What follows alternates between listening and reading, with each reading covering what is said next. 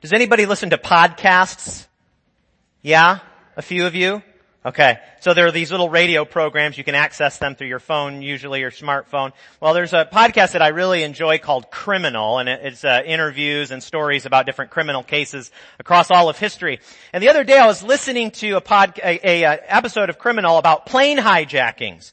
Now, some of you will know that plane hijackings were much more, uh, widespread in the 60s and 70s before there was metal detectors and high security put into airports. You could walk onto a plane with a gun pretty much without a problem. Well, this episode was an interview with a guy named Martin McNally. Uh, who in 1972 walked into the St. Louis airport with a wig, a sawed-off rifle, hidden of course, a pistol, and a plan to hijack his airplane and get the FBI to deliver him 502 thousand dollars. They asked him why the two thousand, and he said, "I need some spending money after I bury the half a million.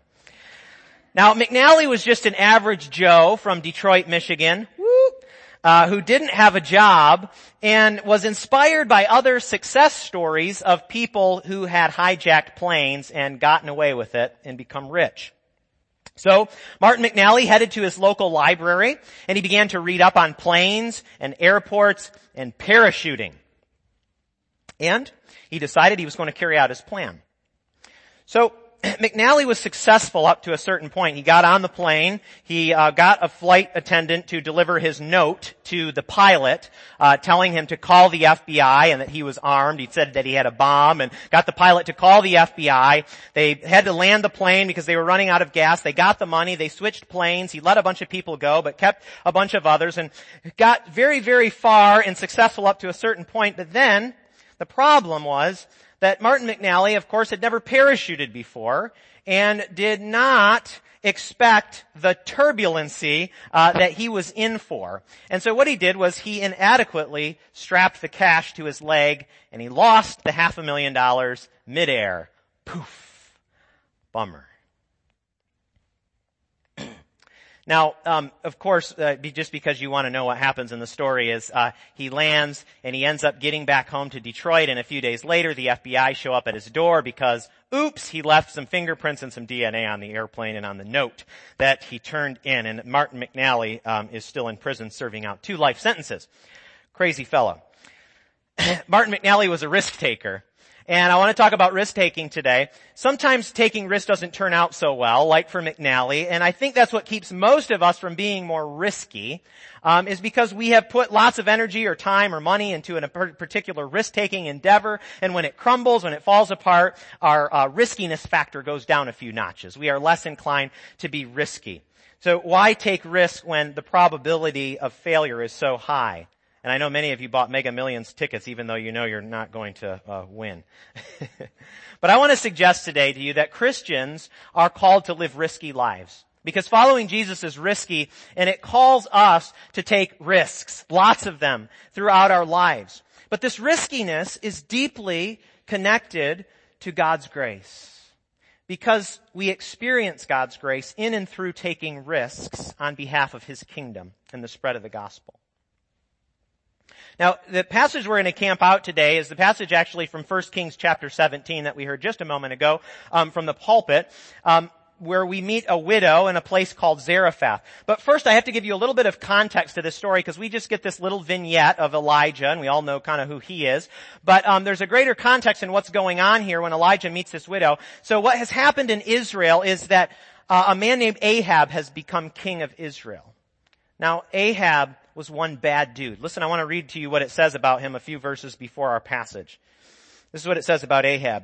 Ahab did more to provoke the Lord, the God of Israel, to anger than all the kings of Israel who were before him.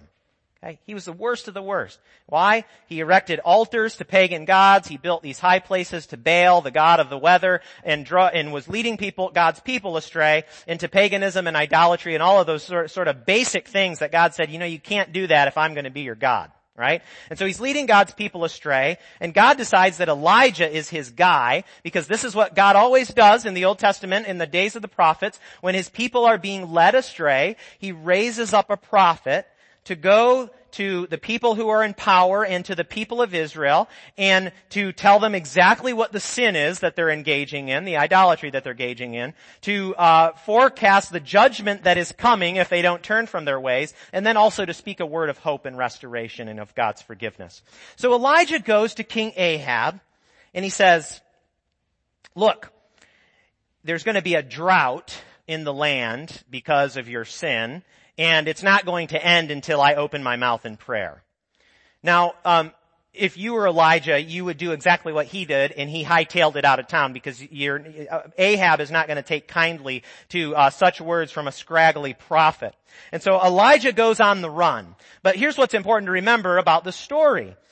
Elijah is God's chosen prophet to assist in turning the hearts of the people, of God's people back to Yahweh. And so his survival at this time of drought is crucial. Okay? It's important to think about that. Um, so he goes on the run and God directs him to this place called Zarephath in Sidon. This is in the land of Babylon. And he meets this widow who she's quietly gathering up sticks, probably a downcast demeanor. There's a drought in the land. And Isaiah says, hey, bring me some water. And uh, so she stops what she's doing and starts to get him go to get him some water and he says, Hey, while you're at it, why don't you bring me a slice of toast too, right? He asks her for some bread. And now think about this widow, she's got to be thinking at this point, Okay, Mr. Prophet, um, no problem at all. Would you like me to go grind up some peanuts and make some peanut butter to put on your bread for you too? Um, but she, she, she begins to go, and then she says to him, look, I'm at the end of my food supply. And I'm a widow and I've got this young son and we're getting ready to cook our last meal because there's a drought and then we're just gonna wait and die. Right? She's in a completely desperate situation. And now Elijah says to her, just, just think about this situation for a minute, right? You couldn't be in much of a worse situation. You've lost your husband. You're, you're scared for your life. You have no resources. You have a young son to take care of, which is probably the most terrifying thought is having to watch him die of starvation. You couldn't be in much of a worse situation. I know that if I was in this situation, the first thing on my mind would not be how can I give my resources away to some bumbling prophet who just stumbled onto the scene. My, my thoughts would be about making my last couple of days on earth a little more comfortable, right? So along comes Elijah and says, hey, let me get a drink and a sandwich. And she explains, we're at the bottom of our food supply. And Elijah says, do not fear. And she says, of course, okay, are you serious? Did you just say do not fear? Because I don't know if you noticed, Mr. Prophet, but we're in the middle of a drought and my son and I, like I just said, are about to die. So fear is the name of the game for us right now. And he says, Go and do as you have said, but first make me a little cake of it and bring it to me. And afterward, make something for yourself and your son. Now, now she has to have the gaping mouth and the, and the blinking eyes, right? Staring at him. And then Elijah says this, for thus says the Lord, the God of Israel, the jar of flour shall not be emptied, and the jug will not fail until the day the Lord sends rain on the earth. Now think about this moment of crisis for her. She can take the risk and do what he says and possibly watch him gobble up the last of their reserves and then die. Or she could say, get lost. It ain't happening, buddy. Now notice, I think it's really interesting in the scripture, if you look, she doesn't actually say anything. And I think this is an interesting detail. She doesn't say, no problem at all. I have so much trust in God and I feel really great about His provision and I'm not worried at all. So, you know, here, take what you want. I'll bake you a cake and, um, and whatever you need, right? She doesn't actually say anything. It doesn't tell us that she had a great, deep, abiding faith and trust that everything was going to go well for her, but she does it. She even at the, against, acting against her parental instinct, she just simply does it. She takes the risk. And this is beautiful. Watch what it says next because this is what God wants us to hear from His Word today. Listen to this. She went and did as Elijah said. And she and he and her household ate for many days. The jar of flour was not emptied, nor did the jug of oil fail, according to the word of the Lord that he spoke by Elijah. And here's where we see grace at work. See, we often uh, miss out on the experience of grace in our own lives because when we're in that moment of crisis, we begin to think through the risks that are being asked of us and we find ways to rationalize ourselves out of it. I have done it so many times. So many times. Nope. I'm not going to reach out and apologize. Lord, they were in the wrong. They need to come to me first. Too risky to my pride. No, I'm not going to volunteer for that. I don't have the skills, right? Too risky. I don't want to risk looking like a fool. I'm not going to reach out and invite that person over. I'll just make a fool of myself, right? I don't want to take that risk for the gospel and for the kingdom. If I, if I give that, God, I won't have enough for myself. If I'm, I'm not going to go to church today, this is one I had to put in there. If I'm not, I'm not going to go to church today because it's not really going to benefit me. I just don't think it's going to benefit me that much. You see, imagine if the widow had backed down from the risk that she took. Elijah would have had to be on his way somewhere else. She would have run out of food and died.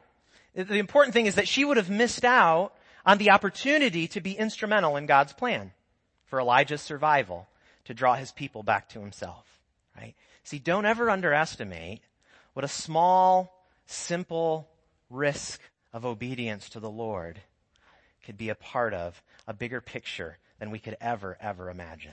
Never underestimate what a small risk could be. But in taking the risk, she experiences grace. She goes from despair and scarcity to hope and abundance because of her simple obedience. Now, it's important to make a distinction when we, we, we, think about this because it would be easy to walk away from this conversation and think, I just need to do more. I just need to take more risks all the time. I just need to do this to make God happy and take risks on His behalf. What do you want me to do, God? I'll do anything. And we could walk away thinking like that. So it's important to make a distinction here because we can see our faith in one of two ways. We can see our faith as things that we do for God, or we can see our faith as something that God does for us. Now, if we see our faith as things that we do for God, it's going to feel like a heavy burden. It's going to feel like pressure, obligation, duty, trying to keep, uh, win God's favor or keep Him satiated, right, with our good works. In this mindset, that mindset just means that you actually don't trust in the goodness of God. Right? This is a fundamental problem in the, in the human part. There's a part of our fallen condition is we lack trust. We resist trusting in the goodness of God. See, if we take risks only out of a sense of obligation and pressure, as if God was interrogating us with a demanding eye, then we don't actually act out of love for God. But if we understand our faith, on the other hand, as something that God does for us, that is, comes into our broken lives with His grace, shows us his favor, saves us despite our, our sinfulness and our rebellion, rewrites our story and calls us to listen and to obey. Then we can respond to him out of love. Then we can respond to him out of love because we're responding to his love for us. Now imagine a situation, imagine that you're at work and your boss comes in and angrily barks orders at you. Right? Says something like, you better have these reports done by the end of the day. Now you do the work, right? but you do it out of duty and fear. But now imagine another situation. Your boss comes in and says, hey, you've been doing really good work lately. I want you to actually take a week of paid vacation soon. Right? By the way, can you finish the report, those reports by the end of the day? Then you're going to do the work out of love and gratitude, right? Wow. What a good boss. That was really gracious. You see, that exemplifies the difference between mere religious duty and love of God. John Calvin, famous, well-known uh, reformer from the 16th century, um, people think he's just all about predestination and all these weird the- theological things, but John Calvin actually often spoke about what he called as the lavish, indulgent, fatherly love of God. And uh, he, John Calvin said that there were three degrees of love that God has shown us in Jesus Christ. And I, let me just go through them with you real quick. He says the first is in respect of the redemption that was purchased in the person of him that gave himself to death for us and became accursed to reconcile us to God his Father. So the second is this, that God testifies unto us that he will make us partakers of the benefit that was purchased for us by the death and passion of his son, resurrection to eternal life. And the third is this. He says he not only causes the gospel to be preached unto us, but also makes us to feel the power thereof. So as we know him to be our Father and Savior, not doubting, but that our sins are forgiven us for our Lord Jesus Christ's sake, who brings us the gift of the Holy Spirit to reform us after his own image. So here's the question we have to ask ourselves about taking risks. Whether it's a financial risk for the kingdom of God, looking forward to a new church here, right? Um, or the risk of giving your time and energy to serve others or to serve an organization, or it's the risk of being vulnerable enough to ask someone for forgiveness. Whatever the risk is, this is the question we have to ask ourselves. Am I doing this because I've experienced the grace of God in the love of Jesus Christ? Or am I simply doing it out of duty? See, we take risks friends, we take risk and pour out everything that we have because he poured out everything, his life, for us. That's the model for us. And when we live risky lives because of the grace of God, because of the lavish, indulgent, fatherly love of God, we will see that grace to multiply so that we might have life and have it more abundantly. Remember this the jar of flour was not emptied, nor did the jug of oil fail. Let us pray.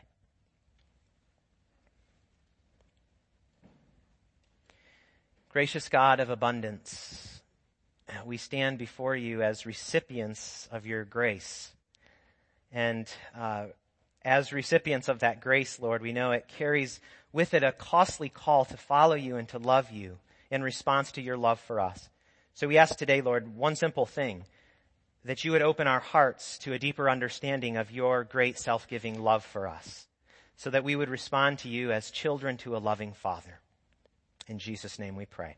Amen.